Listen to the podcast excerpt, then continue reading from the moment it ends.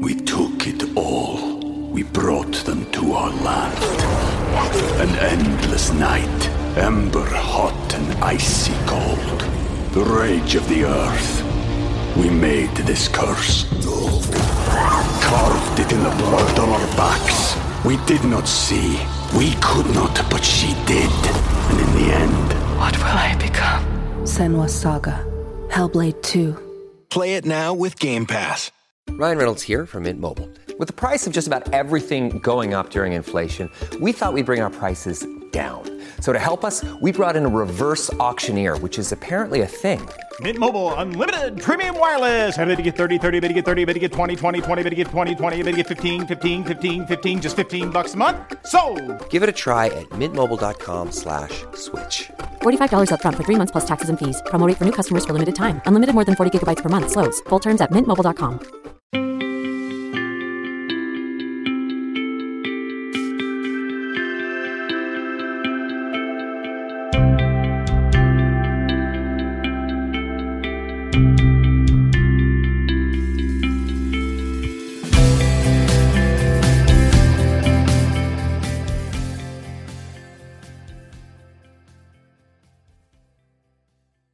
Hello, and welcome to the Sailing and Cruising the East Coast of the United States podcast. I'm Bela Musits. And I'm Mike Wasserman. Hey, this is our podcast about sailing the East Coast of the United States. In some episodes, we will focus on passages and destinations. In other episodes, we'll talk about boats, equipment, and techniques. And when we come across an interesting person, we'll try to get them as a guest on the show. Before we dive into this episode, we need to say a special thank you to our supporters. Several listeners are supporting the podcast using Patreon. If you would like to join them, just go to patreon.com forward slash sailing the east. Yeah, this is great, Bela, because what this is episode 92. So we're getting close to triple digits already, which time flies. But yeah, thanks to all the listeners. The growth has been really um, incredible. Um, but, you know, okay, 92 down, right? Or 91 down. Here's one. The next one's ready to, to go. What do you have teed up for today's episode? Well, today, Mike, you know, fall is in the air. Uh, the evenings are cool. Uh, the daylight is getting shorter. And so I thought this would be a good time to maybe sort of do a recap on the sort of what we experienced, what we saw, and sort of the lessons we learned uh, from another sort of season that's almost in the books, uh, another sailing season that's almost in the books. I was out at the boat this past weekend. So it's Thursday. I was at the boat uh, Sunday, Monday, Tuesday, Wednesday, and uh, had a great sail on Monday. Uh, you know, Narragansett Bay runs north south, and the prevailing wind is usually from the south. And the marina is sort of at the north end of the bay. So if I want to go anyplace, most of the times I'm beating into the wind or, you know, I'm tacking back and forth doing the zigzag pattern to get south. And on this particular day, uh, Monday, the wind was from the west. And when the wind is from the west or the east, I can basically go straight up and down the bay and just kind of go out, set the sail, and go. And it was great. It was a sunny day. There was about 10 to 12 knots of wind, which our boat really likes 10 to 12 knots of wind. Uh, it's just, uh, it sails really pleasant. It's well balanced. I'm doing five and a half to six knots.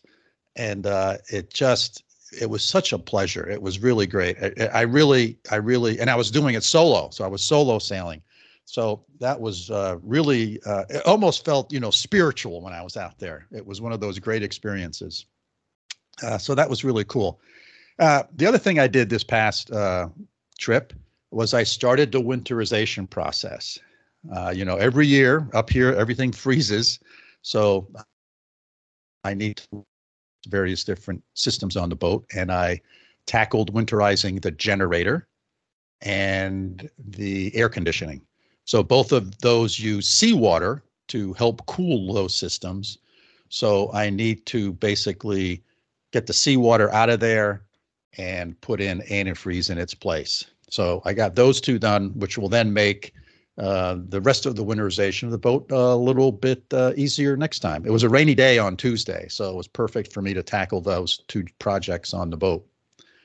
Yeah, so that's what I did this past trip. And uh, So let's let's just kind of recap the whole the whole summer. So Paradox typically goes back into the water the first week in May. So the marina I'm at is is amazing because every year I I sign a contract to keep my boat there. And in that contract, they ask me, when would you like to put the boat in the water in the spring? And and they they ask for me to give them like a week, the week of. And at, in the fall, they always ask, when would you like to take the boat out? And the the marina has about 350 boats in it. Now, probably a hundred of those go on trailers and people take them home. But the other 250 get taken out of the water and put up on land. And then there's a bunch of boats that come from other places because there's many marinas on the bay, on Narragansett Bay, that do not have any s- storage for boats in the winter.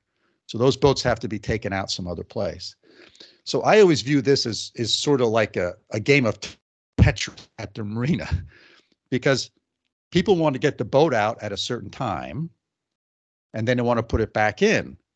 But they're putting these boats in these big parking lots that are all boxed in, right? Because they're trying to cram as many boats into a square foot as possible. So they sort of have to think this all through because you don't want to put a boat way in the back that you want to then put in the water early because you can't get to it. And then the customer's not going to be happy.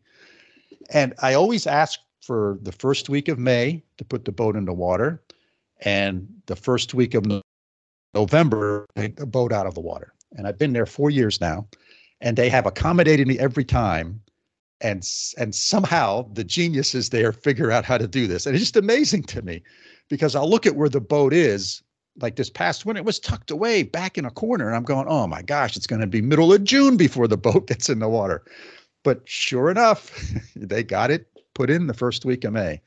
So uh, they're really, really good at that, and and that's uh, that's nice to nice to see. So one of the projects I had for the boat this year was uh, the boat has a Dodger on it, which is uh, sort of right in front of the cockpit. It's like a windshield for the cockpit, so it kind of protects you from the wind and the elements. It's got a little bit of roof of a roof on it, and it has windows in it.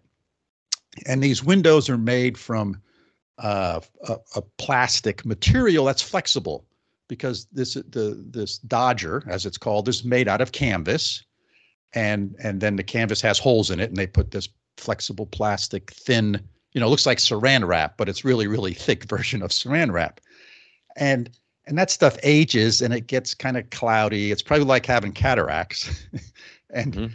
And the stuff, the stuff on the boat was getting pretty old, so it was it was hard to see out of it, particularly when it would be wet. So I uh, I said, okay, we're going to tackle that. Tackle means hire somebody to do that because that's sort of a specialized skill uh, to sew that stuff in there. And uh, you know, it got got me thinking, like that.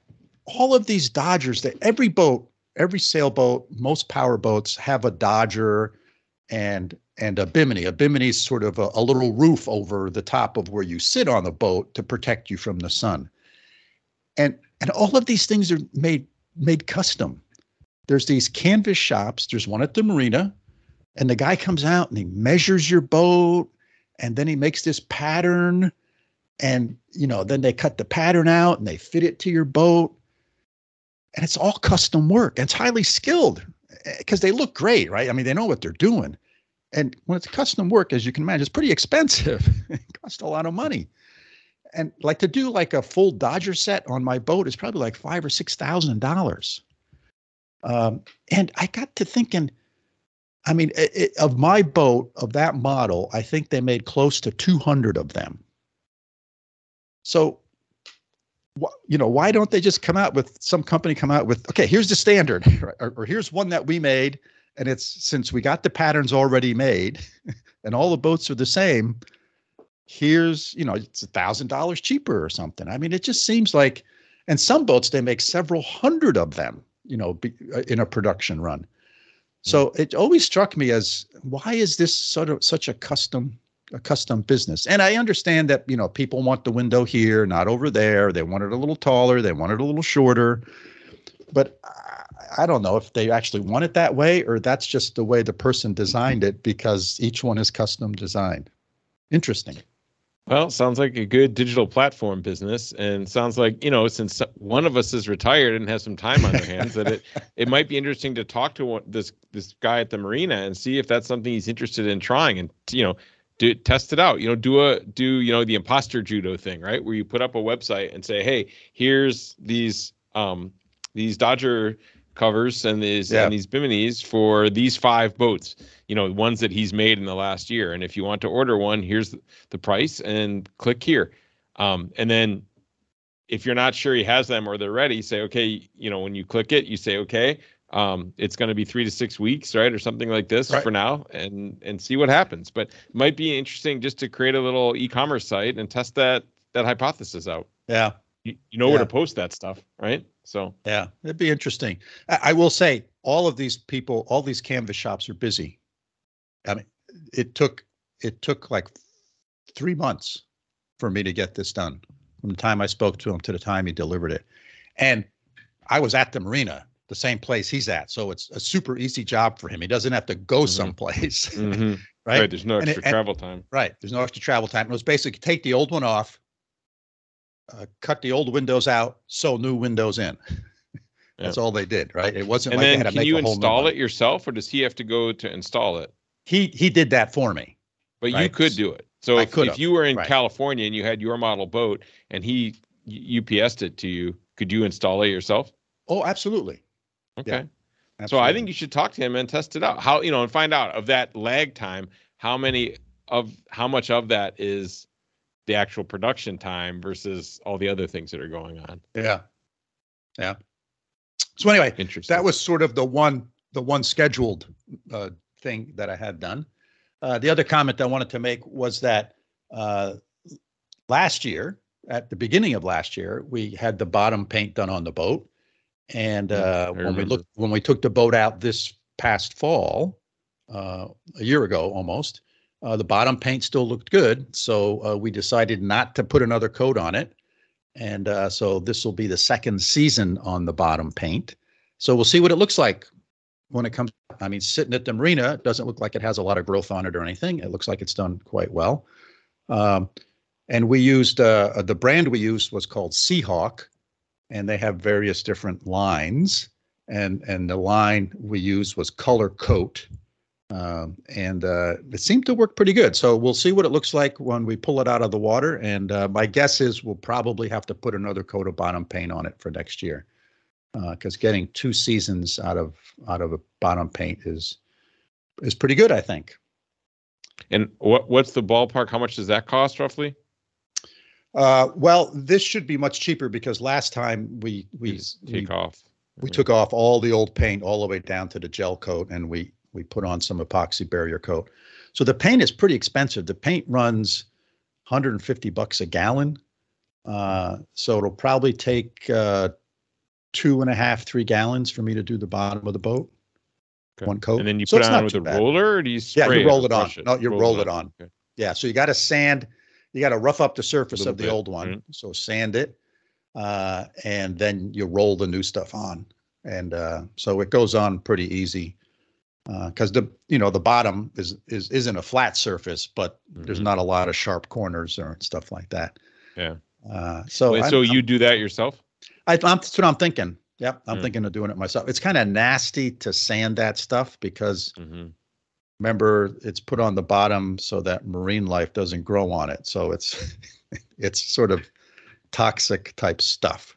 Yeah. So respirator, uh, please. Yeah, you got to wear a respirator and you got to put on one of those Tyvek suits and stuff. So it's mm-hmm. not a mm-hmm. pleasant. I'm job. sure you'd look good in that Tyvek suit. But, yeah. yeah. Yes, I'm sure. I'm sure. I would. Uh, yeah. Exactly. Uh, so that's that's probably a project for for next season before the boat goes into water next season. So then, you know, when I put the boat in the water, I have two bathrooms, uh, two heads in the boat, and on on the one near the back of the boat, I noticed there was like a little puddle of uh, this pink fluid, which is the antifreeze that I used to to winterize the system on the floor. And I go, huh, how did that leak on the floor? That's kind of weird place, but I didn't think much of it. And uh, so, you know, dewinterized the boat, got it ready, commissioned the boat as they as they call it, and uh, was using the bathroom, and I noticed a little puddle of water next to the toilet. And I go, hmm, that's not good. what's going on there? I, I- where'd that? You know, I'm looking at the ceiling. Like, did I leave the hatch open and the water dripped in, or did I splash water on the floor? Um, so I finally figured out, hmm, I got a leak in the toilet, and uh, so that's not good. And the good news was the toilet wasn't plugged. the, the Mhm. real disaster on a toilet is when, it, particularly on a boat, is if the toilet gets plugged because that's not pleasant. The toilet was not plugged at all, but it was leaking. And there's a couple places that the toilet can leak. There's there's sort of a gasket, just like on your house toilet, where it sort of Mhm. attaches to the ground. There's a gasket there. And these toilets, marine toilets, come sort of in two flavors. There, there's mechanical ones where there's a hand pump where where you sort of you do your business and then there's like a, a little hand pump you pump up and down and that's what pumps the stuff out into the holding tank. Um, and then uh, the other popular kind these days are electric ones. So mine's an electric one. So there's an electric motor and i basically just push a button and that a motor turns on and it's and it grinds it up it's got a blender in it kind of grinds Mhm. everything up and pumps it out into the tank works great so uh, I much prefer those over the mechanical mechanical pump ones. Sure. And and uh, so I go, okay, I got to figure out what's going on here. So I I flushed a lot of clean water through the toilet, put on my rubber gloves, and I figured out that there was a leaky seal on the on the pump motor, uh, on the the blender slash pump, and uh, so I was able to get a rebuild kit, and uh, I got a for it, put the seal in, put it all back together, and uh, it has worked great all year. But that was sort of uh, first dive into the marine toilet, and uh, like I said, literally. I was Yeah. I was very glad it was not a clog. Hmm. I was I was happy it was just a, a, a leaky a leaky seal on a pump. So like time Yeah. and money, how how much did that the rebuild kit costs and how many hours did it take you to troubleshoot and repair? Yeah, so I think the rebuild kit was like forty five dollars or something. Okay, so not much. Yeah. Yeah, it gave me all the gaskets and all the seals And I now, needed. right, now you got stuff for next time, right? right now I got right. So that was all all good. Uh, that, that it took me a while to figure it out. Right, it's the first time I ever dove into it. All right, what I did uh, watch a couple of YouTube videos to sort of try to figure out what's going on, and and then it took me a while to oh okay this is the seal that's leaking. So I probably spent I probably spent a good hour or two kind of taking things apart and diagnosing it, and and then uh, another hour putting stuff back together. Uh, the elapsed time was you know three or four days because I had to order the the kit online. I I couldn't Mhm. find one locally. Um, so thank you know Amazon took care of that. Uh, if I had to do it again, I, I could probably do the whole thing in you know two hours, if if not faster. Sure. Because Right, you once, once you do it recognize it. once, right, You recognize it, you know how to fix it, you get you you know. right, I know how to take things apart. I know where the seals are and all that kind of stuff. So So that's First- just learning curve. absolutely, yeah. And uh, it always takes me a long time the first time. Right, it's true with every everything and everybody in life, right? I think you know. Yeah. So unless you get unless you get really lucky, right? But Yeah, interesting. And so for everything like this, I mean, there's obviously obviously some things where you know you're gonna call, you know, take it to the marina or call somebody or something, right? Like the windows on the Dodge or something like that. But Yeah. something like this, like how long would you go before you called, you know, somebody to come in and look at it if you couldn't figure it out yourself? A week, two weeks? uh, I'm pretty persistent on this stuff, and I I probably have an overabundance of self confidence that I can fix these things, which which has gotten me into trouble sometimes. Um, but I and I enjoy tackling this stuff. Right, and you're Uh, retired, and right, and I'm it's retired. Not going to the sink the time. boat, and it's not like it's spewing sewage all over the inside of your boat or anything like Right. that. You know, Right, right. Uh, so, for example, here, here's a, here's a good good thing. There was a, uh, one of the for me to reef the mainsail. I'm going to talk about this later. Um, But when I reefed a mainsail, there's a line there that I use to reef it, and it's a continuous loop line. So it's it's a line that's been spliced together. So it's a loop, and and uh, so so it you, you you pull on you pull the line one way and it rolls this thing up, and you pull it the other way and it unrolls it. It's a very clever design. However, if that line breaks, it takes this special splice to splice this half inch rope together so it looks like a continuous rope. And that broke on me this year. And uh, I went to the marina and I said, Hey, you guys, because I, I watched a couple of YouTube videos and I was, mm, I think I could do this. Um, but when it broke, I, I went to the marina. I said, Hey, is, is there someone here? And uh, they said, Oh, yeah, you know frank's the frank's the guy he's he's our line splicer he's because there's all sorts of lines that get spliced on on boats i mean you don't think about this but you know they they take a rope and they and they splice a loop into the end of it and and all that stuff is handwork there's all sorts of things like that on various different lines so he said yeah frank does that so i said okay send frank down i got a job for him and and frank came down and he spliced this it took him probably about 25 minutes to to splice, you know, take the old rope off, thread it through all the things it threads through, and then splice it in place there. Because you can't splice it in the sh- in the shop. You have to actually splice mm-hmm. it on the boat. attach it. It's got to be attached. Yeah, right? it's got to right. Work. Exactly. And he's got some sort of little device that. Yes. Yeah. He had these little long skinny fiddles and he knows how to cut it and he threads it through and it, it was pretty clever just like watching a youtube video mm-hmm. uh, and so but there's an example of something that I just I, I have I don't have a lot of experience with that. Right, you right? could have done it, but by the time you bought the little device it. and spent the time to learn it, and right, that it would have been w- it's way cheaper and faster to have this guy walk right. down to your boat, do it. Yes. And it was like the same day. Was it like the same day that you went in, or the next day? Was it next fast? day? He came yeah. down the next day. So yeah, it. W- I would have had to buy like seventy five dollars in tools, and this was the original rope. So the original one lasted thirteen years. this so hopefully this will last, just as long. long. Yeah. yeah.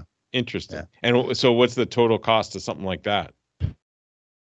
So I think the, his labor was like 75 bucks because it was like a half hour. And I think okay. they bill out at 150 at the marina. Mm-hmm. And uh, it was about another $60 for the rope itself. Yeah. So that was cheaper you know? than you figuring it all out on your own. Yeah. Yeah. Yeah. Interesting. So anyway, now, but so if you I, were like, okay, but would you? What would happen if you were crossing the ocean, right? Right, um, like some of our guests, right? Would you would you have one of those splicing kits and do it yourself on the fly, or would you just kind of fix it on the, you know, kind of do a temporary fix and go, or just deal with it? So that's a good question. I I think I think before this happened, I would have just gone with it I think now I would have a splicing kit and some extra line. If you're going on a long trip. Yeah. yeah. Makes sense. Because you can't roll up. I mean, it actually broke on Andy and I when we were out sailing. and we figured out and and the sail was out when the it's, line and broke. it's flapping, right? If it's and, right. And so we got to figure out some way to bring it in. So mm-hmm. we did figure out a way because we we basically had a long piece of line that we threaded through in one direction mm-hmm. and pulled. And then we pulled it until we ran out of line, and mm-hmm. then we threaded it through again. again. Right. Right. Right. So we did it like three times. Uh, because the, the, the whole idea of the continuous line is you just right, keep going as much you as don't you need nearly as much line, right? right. So it was laborious, but we were able to roll up the sail, um, and and we we figured that out. So, but it, this was nice conditions. There were two of you, right? And something right. a little right. worse, it might have been a little hairier, huh? Yeah, absolutely. Absolutely. So, yeah, that's always a good question. How much stuff do you take with you on a long trip? You know, how self-sufficient you want to be. And, you know, these folks who go to the South Pacific or, you know, they go to Greenland, I mean, you have to be 100% self-sufficient. Mm-hmm because there you can't buy you can't call Frank to come down and splice right. this for you. right. right. And and so you you have to figure it, it it does it does put a whole nother level of sort of self-reliance in the picture, right? It's sort of self-reliance and this notion of managing your resources. managing your food, managing your water, managing your power, and you know, being off grid and sort of being very conscious of that. I think I, I shared with you the story once I was talking to somebody and and who who oftentimes have guests on their boat. They they they they charter their boat, but they charter it so they're the captain and the cook and they bring guests on. So the guests, if they want to sail, they can, but if they just want to lounge around, they can lounge around. And oftentimes people or their friends will offer to do the dishes. And they always say, no, no, no, we'll do the dishes because people on land waste water like crazy. And when you're on a boat, you know, they learn the lesson the hard way. People would be doing dishes and they just leave the You water run out of water. Right. right? No, you can't do that. we, we only have 120 gallons for the week. Right. You can use one to clean up, right? Not 10. right. Right. So you put a little bit of water in and then the you wash all and- the, you know, Right. so we we always do the dishes because they they've just gotten in this mode of conservation, and and so it really makes you aware of that stuff. What e- even for us, I mean, and we tend to be pretty conservative on that kind of stuff, but it really was like, oh wow, you know, you, got to manage your electricity, turn the lights off, don't leave them on all the time, and just stuff like that. It it's really good for that. Yeah. This is cool. So, okay, you know, so you had a few things to fix and none of them turned out to be major this year, which, you know, knock on wood was good. What else did you do um this season Yeah. that we can talk through?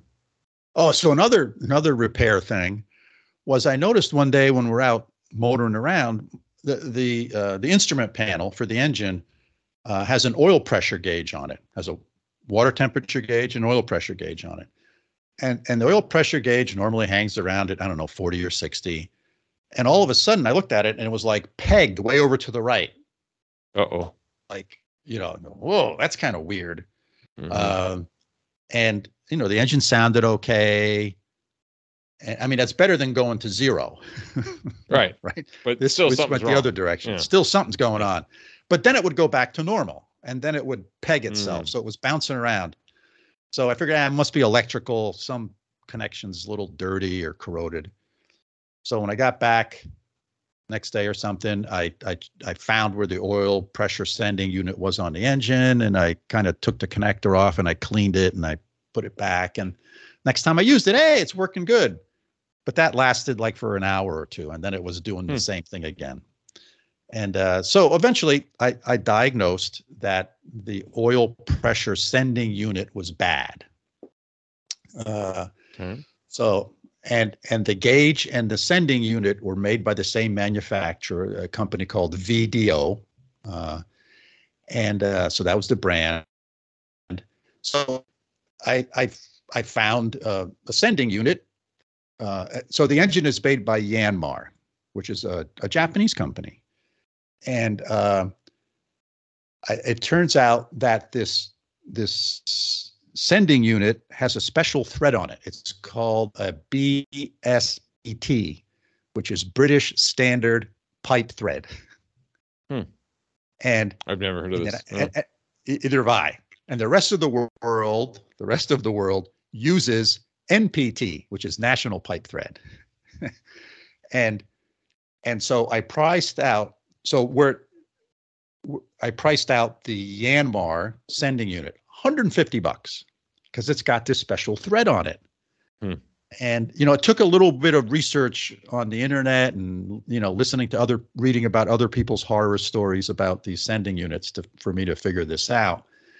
And um, so I said, hmm. But I found a regular, uh, uh, uh, another same brand, VDO brand, oil pressure sending unit that had the national pipe thread, which is what most of the world uses, for $17. so I said 150 versus 17. This is crazy. Same exact unit, except the threads are different. And then again, because of doing some research on on various different sailing forums, this is where these sailing forums are Mhm. really good. Somebody said, "Hey," and I was reading about this person with the same problem. This person found an adapter, Huh. and a, a national pipe thread at one end and a British standard pipe thread on the other end. so I found one of those adapters online, nine bucks. so I bought the seventeen dollar sending unit that had the you know national pipe thread fitting on it, and this adapter, and so I solved the whole problem for you know twenty six bucks as opposed to one hundred and fifty, and put the new sensor in there. Works great. Works Cool. absolutely great. Yeah. And why there's these two pipe thread standards is beyond me. Right. So I did a little research. So listen to this. This is the difference between the two of them, Mike. So national pipe threads differ from the British standard pipe threads in tooth angle. so the tooth angle is, yeah, the tooth angle 60 degrees versus 55 degrees. So the number of threads are the same. It's just the angle of No, the no, threads are no, different. no, no. no. Threads. The national pipe thread has 11 and a half threads per inch, and the British standard pipe thread has 11 threads Oh per inch. Oh, dear lord. So nothing works. Right. It's So it's close. So the danger here is it feels like it might want to go in, right? And on some on some forums I read, people just said, "Yeah, I just screwed it in there and it works yeah. fine," But, But that's not what you want to be doing on something like this. Right. Right. Right. Because you get one shot at it, right? Yeah. But wh- why do you have to have those two standards, which are so freaking close? It just drove me nuts. It's like why? But anyway, I could say something great. about the British, but we'd get a lot of user uh, listener feedback, so I'm not even going to go there. right, right. So those were that. Those were kind of the repairs pieces. Uh, also had a couple of great trips uh, this year. So let's talk a little bit about trips. Uh, I did a four-day trip with a ski patrol buddy of mine, uh, Larry, and we did this in the third week in May, which is pretty early in the Early, season still. yeah. Yeah. And but the great part about that is we got into a marina in Newport. So there's a there's this marina in Newport. There's a bunch of marinas in Newport Harbor, but excuse me, one of them is called Newport Shipyard. And Newport Shipyard is part of the Safe Harbor Marina family that my marina is, which means if they have a slip, I can stay there for free. So used their reservation system, was able to get a slip there for three day, four days at Newport Shipyard. Now, the unique thing about Newport Shipyard is this is one of the only super yacht capable shipyards kind of in the this part of you know Long Island Sound, Boston area. At you, there was a hundred and forty foot sailboat there. It was Wow. unbelievable. yeah, and and there I've were other seen one that huge mega yachts there. Hmm. Yeah, I, I I mean these were just un unbelievable. It's about a five minute walk to Newport. I mean, our boat was probably the smallest boat in the marina. Wow. Um, you know, my boat's not that small. It's No. uh, 40, 45 feet, but it was probably the smallest boat in the marina. So it was like a five minute walk to downtown Newport, which was really nice. So the other interesting thing was this marina um, has um, uh, a nice little restaurant where they serve breakfast and lunch with a little veranda that you can sit out on. It's got a gym, right, where you can Wow. work out. Right, it's got a gym. Uh, and and then it's got bathrooms and showers and the bathrooms and showers were like in this trailer and it was Hmm. just scratching my head and like this is Hmm, kind of What's weird going on? yeah Hmm. what's going on and then larry and i were talking about this at dinner and he said you know what all of those boats in the marina probably have really nice showers and bathrooms Yep. you know with marble and gold faucets and stuff they're not going to put all their clothes into a little bag and walk up to use the bathroom and shower on land Right. gonna That's just the they- staff or right. that's right. That's just for schmoes like me. so, Mhm. so uh, the, we figured that out, out why that was true. Um, so that was kind of neat. Uh, so it was really neat to kind of kind of stay at this fancy, fancy high end uh, boat yard, uh, a working yard. There's a lot of boats up on land, a lot of big mega yachts up on land. They were working on, and uh, the, it was just you could see it was really geared towards kind of super yachts coming in and having maintenance work done on them.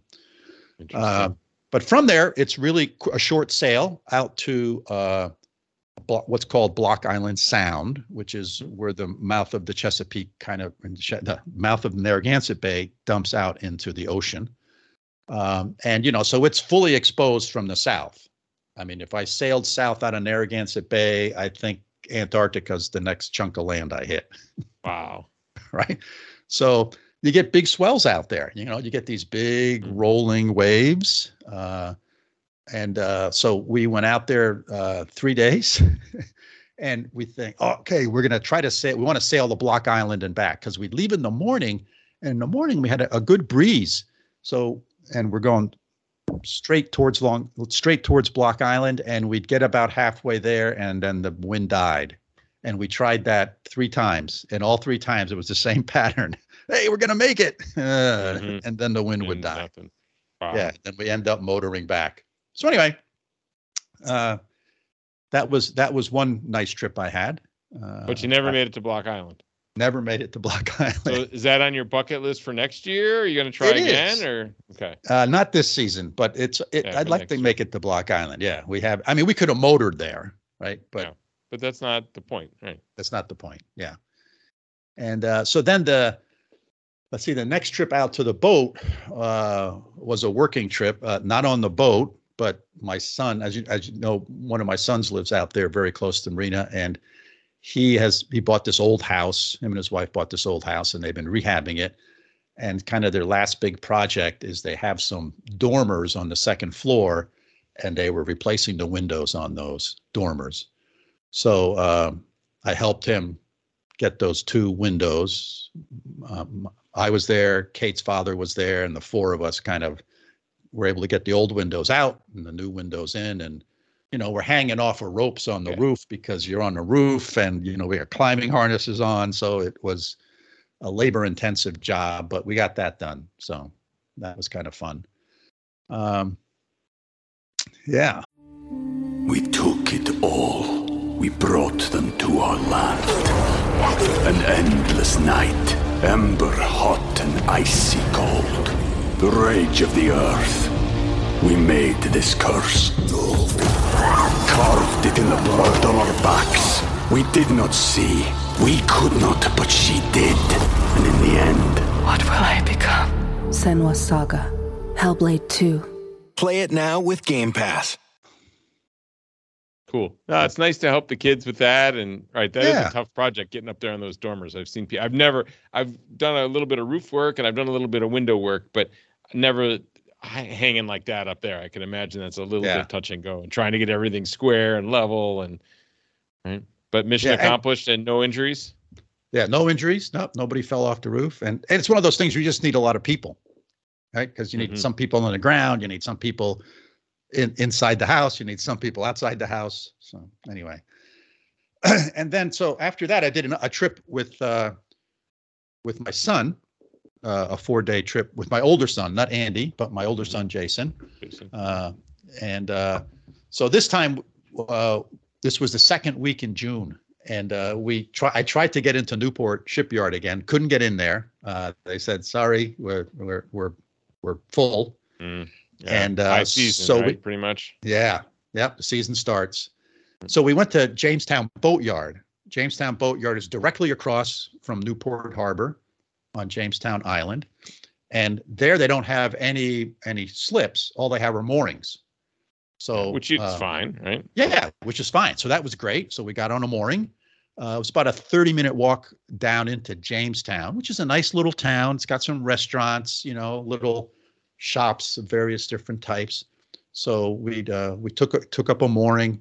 We walked downtown to, to Jamestown, uh, and uh, so that was kind of nice. We got to, we had a nice dinner at a restaurant down there one night. The other couple nights we cooked on the boat. And here again, we we wanted to go to Block Island. that was sort of what Here we we were trying again, to do. the theme, Yeah, here we yeah. go again. And so I think the first morning we wake up and it's foggy, and it's like really foggy. So we go, eh, okay. We took our time. We had a nice breakfast.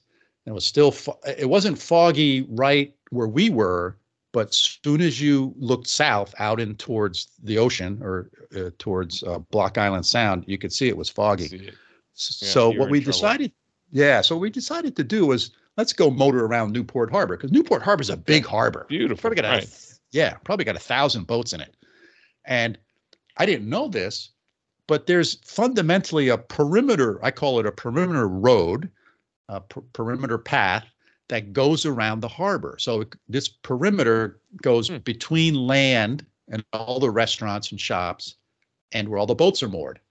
So it's Okay. it's sort of you can basically go all around the harbor because the the boat the moorings are basically set up in a grid pattern. Um, and so we went over there and we motored around this perimeter road. So we basically were able to see the whole harbor and see all these cool looking boats. It's just got this great variety of old boats and brand new boats and mega yachts and stuff. And um, by the time we sort of took our time and motored around that, the fog started to lift.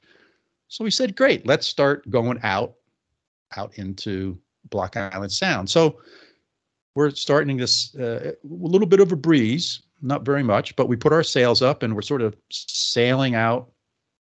And there's a boat in front, a sailboat in front of us, probably maybe 200 yards in front of us. And it was sort of a hazy day, so sometimes it's it's hard to see the horizon, like where the water stops and the clouds start, you know, because everything is sort of fog, a little bit foggy and hazy. And and we noticed that the sailboat in front of us just kind of dis like where'd they go? I mean, they were we saw them there a second ago, and now they're gone. What's going on? Yeah. And and and then we keep going in that direction. And then we notice sailboat pops out up again, but now it's heading towards us. Well, it was a, a fog Weird. bank, Okay. but you couldn't you cou- I couldn't distinguish the fog bank.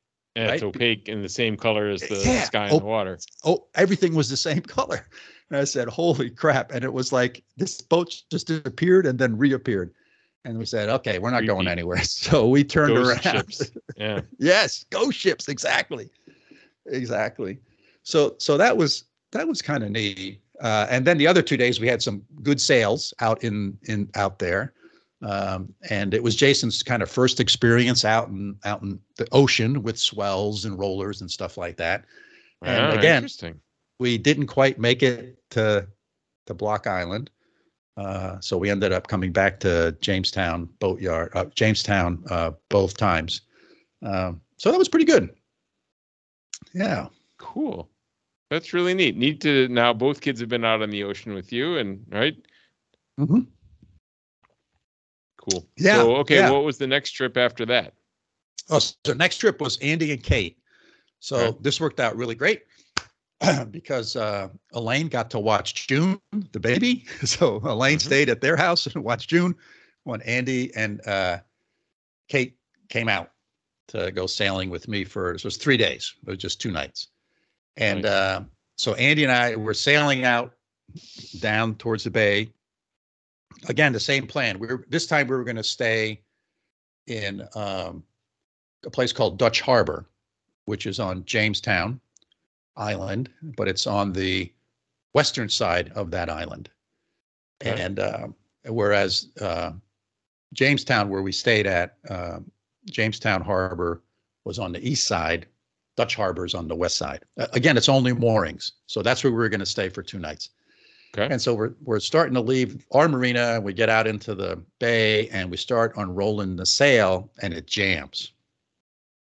So, turns out I was I was not diligent the last time I rolled the sail up, and so when I this is the main sail. I think I've talked about this before. Our main Mhm. rolls up into the mast, and you know it's a confined space, so it has to you have to roll it up snugly and and you have to roll it up properly so there's no wrinkles in it. And I wasn't paying attention last time I rolled it up, so when I went to unroll it, it didn't want to come out. So Andy and I struggled with that for for quite a while. And you, the trick, uh, the proper technique for rolling it up is you have to make sure the boom is at the proper angle because you you can Like imagine up and down. Yes, exactly. Okay. Right. Boom has to be at the proper angle because if it's up too high, then when you roll up the sail, the top of the sail wrinkles, Okay. right? Because you have this triangular piece that's not, Yeah. and if, if it's down too low, then the bottom of the, The sail bottom. wrinkles. so, it's got to be have- perfectly perpendicular. Right. And what happens is if you have too much wind pressure on the sail, when you in order to roll it up, you have to sort of release the the back end of the sail that's holding the sail tight. You have to release that, and then if there's too much wind pressure on the sail, it automatically lifts the boom up, and that's what happened to me. Okay. So uh, it, it doesn't really lift the boom up, but the sail can go up because it, you have slack in it. Rolled up sloppily, and so it was jammed. And Andy and I fussed with that for probably a good hour and a half. And what you have to do is you basically have to just roll it in a little bit, let it out a little bit, roll it in a little bit, and just kind of work it back and forth. And uh, we got it unjammed, but a, a good a good lesson learned uh, in sort of in sort of that that pay attention to when you're rolling it up because you can you can get it in trouble. So here again, we got a mooring in Dutch Harbor. Uh, the first night was great. It was really nice. The second night, boy, we had a blow come through. It, we Ooh. probably had 30 knots of wind. And Dutch Harbor is well protected for winds from the south, winds from the east, and winds from the west, but it's not super well protected from winds from the north. And guess from what direction the winds were blowing? From the north. yeah. from the north. So I don't think any of us slept very well that night. And um, it felt, it reminded me of when I was doing those ocean passages and trying to sleep at night when we're on the ocean. I mean, the boat was r- rocking up and down as if we were sailing out on the ocean. It was remarkable. Um, but we did venture out into Block Island Sound, and uh, this was the the first trip out there for Kate. The first time she'd ever been sort of out in the ocean. Andy went out with me last year out there, uh, and interesting enough, they both got a little seasick. Wow. Yeah, I mean, we had some big swells. We probably had five foot swells, so the boat's moving up and down pretty good. Um, and I think both of them went separately. They went down below to to do something, and when they were Mhm. down below, they came up and said, "I can't stay down there much longer." And that's what happens to a lot of people when is when you go down below, and you're you can't. Everything's moving, but your brain there's doesn't No horizon. there's no right, horizon to see. look at. Yeah. Right. So, but they came up and and I mean they didn't throw up or anything, so they weren't that sick, but they just felt a little off. Uh, and then a cool thing happened. I've never seen this in in uh, in the harbor before, in the bay, in Narragansett Bay. On our way back, just north of the Jamestown Verrazzano Bridge, we saw a bunch of bottlenose dolphins. Wow. Yeah, and you know, you always see pictures of dolphins like swimming next to the boat. That's not what Mhm. this was. There must have been a big school of bait fish in there because there was a, a hundred of these dolphins swimming around, and you could see they were feeding because they Hmm. were all around the boat in this big area, and they you just see them come up for air and then go back down, and then come up for air, and they were all over the place. So that was really really cool to see that. That was a, a great experience.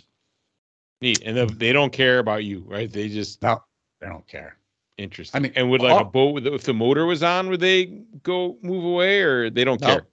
They don't care. I, I mean, I on those passages when we were out in the ocean, sometimes they'll come follow the boat for a half hour. They'll just swim next to the boat, Oh, you know, for whatever reasons they do that. Yeah. So, yeah, but the the movement of the boat doesn't seem to bother them, whether it's a motorboat or a sailboat. Uh, so it was cool. neat. Neat. That's awesome. Yeah. So yeah, I mean that's a pretty good that's a pretty good season, right? Wouldn't you say? yeah, it was. And then of course Right. we can't forget Oh, wait, Camp Par- wait. Paradox. Yeah, you took your grandkids out, right? Yes, which which they call Camp Paradox. hmm Uh, and uh, so had the girls out. Uh, they're seven and nine for one week. Uh, so that was a lot of fun. Uh, we basically just did day sails out of the marina. And um, there's a, there's a pool at our marina, so you know they spend some time at the pool. We go out and sail. For them, sailing for two or three hours is enough. You know, Mhm. uh, but we had a great time. They always they love coming to the boat, and uh, so that was that was really great. And and then oh the other thing is uh, my niece and her fiance came with us for two days. They did this last year as well. And they continued their tradition of coming sailing with uncle bela and no wind. So Oh, last year they came for I remember you told me about this Yeah, last year. it was Right. like no wind. One of the days was rainy. And this this year is the same thing like no wind. Um, But however, on one of the days, we went to the Herreshoff Museum in Bristol. So Herreshoff is a really, really famous early 1900s boat designer. So he designed a bunch of the America's Cup winning boats back in the days when, you know, the boats were made out of wood and they're very traditional looking boats. So there's a museum down there uh, that we went to check out. And uh, I was really impressed. It was much nicer than I expected. I expected, you know, sort of a little tourist trappy type museum. Mm-hmm. This was really cool. They had a bunch of boats uh, inside the museum. Uh, very because they made all sorts of boats, uh, not just sailboats. Uh, and it was interesting. It was the, the business was was started by two brothers uh, who who sort of ran the business. One of them was sort of the genius boat designer, mm-hmm. uh, and the other one was sort of the operating person. You know, who just ran the business. And at one point in time, they employed like 350 people there in Bristol. I mean, it was a wow. big operation. And they made mm-hmm. boats for the Navy. They made, you know, commercial boats. Uh, they made all sorts of boats, and they made these sailboats that that won a bunch of awesome. America's Cup races. Yeah. yeah. So they had a bunch of boats on display. They had a really good um, movie, like a 45 minute movie that sort of told the whole story. Uh, that was really helpful. Good for a rainy day, right? Yeah, and and you could go walk on the boats. Some of the boats you could get into and walk around on. Uh, so it, I, it was I was blown away by, and I think it was like I don't know, twelve bucks or something like to walk through the museum, and we spent a good several hours. I think we were there for like three hours. Uh, it was really really nice. So that's the Herreshoff Museum in Bristol, Rhode Island. I highly recommend it. It was uh, right. it was really cool. Yeah, I'll put it on my uh, on my list next time yeah. I'm there. Yeah. Cool. Well, that sounds neat. So, okay, and that was that's your season, right? Yeah, pretty much so. Yep. I mean, here it is. It's uh, September 21st when we record this. Uh, I probably got maybe another trip to the boat for some sailing coming up, I think, at the end of the month. And then after that, it's uh, another trip out to get it ready to pull out of the water. And that'll be it. All right. Well, I think we can rate this season a success on all counts. Right? Do you have yeah. any goals or ideas for next season? I mean, has any of our guests motivated you to push your limits a little bit, or just more of the same? Well, I'd like to get to Block Island. yeah, for sure. you know, uh, quest I'd, I'd like, Block Island. Yeah, I like to like to get. That's that's the closest sort of island uh, mm-hmm. to us. Uh, Martha's Vineyard uh, and Nantucket are a little further away. Uh, so I'd like to try to get there, but we'll see you know, as as we've learned in sailing, the wind has to be in the right direction and the right intensity. And uh, if we get there, great. If we don't, eh, that's okay too. Yeah, great. Well, what do you think? Time to wrap this one up.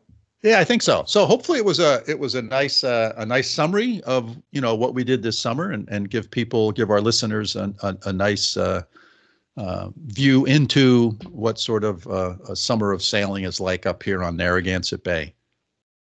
Nice. Well, listeners, thanks for tuning in once again, and uh, we hope that you found this interesting and enjoyable. And um, if you have questions about anything that we've discussed, please please feel free to get in touch with us. As always, our email is sailing the east. That's all one word at gmail.com.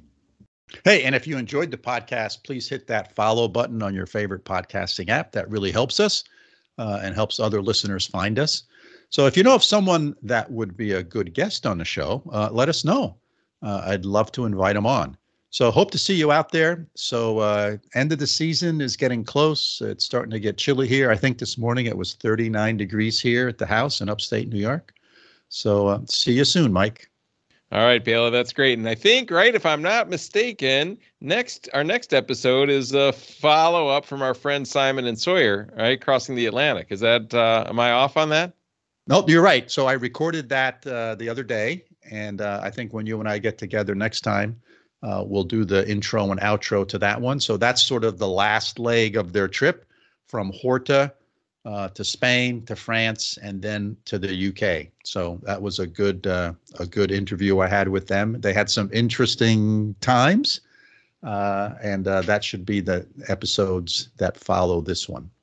I can't wait. And so, listeners, you'll need to tune in after this one and we'll finish up this long story that we followed uh, Simon and Sawyer in their in their incredible journey. So from over here in Münster, Germany, Bela, I'll see you next time. Sounds good, Mike. Take care. Bye. Bye.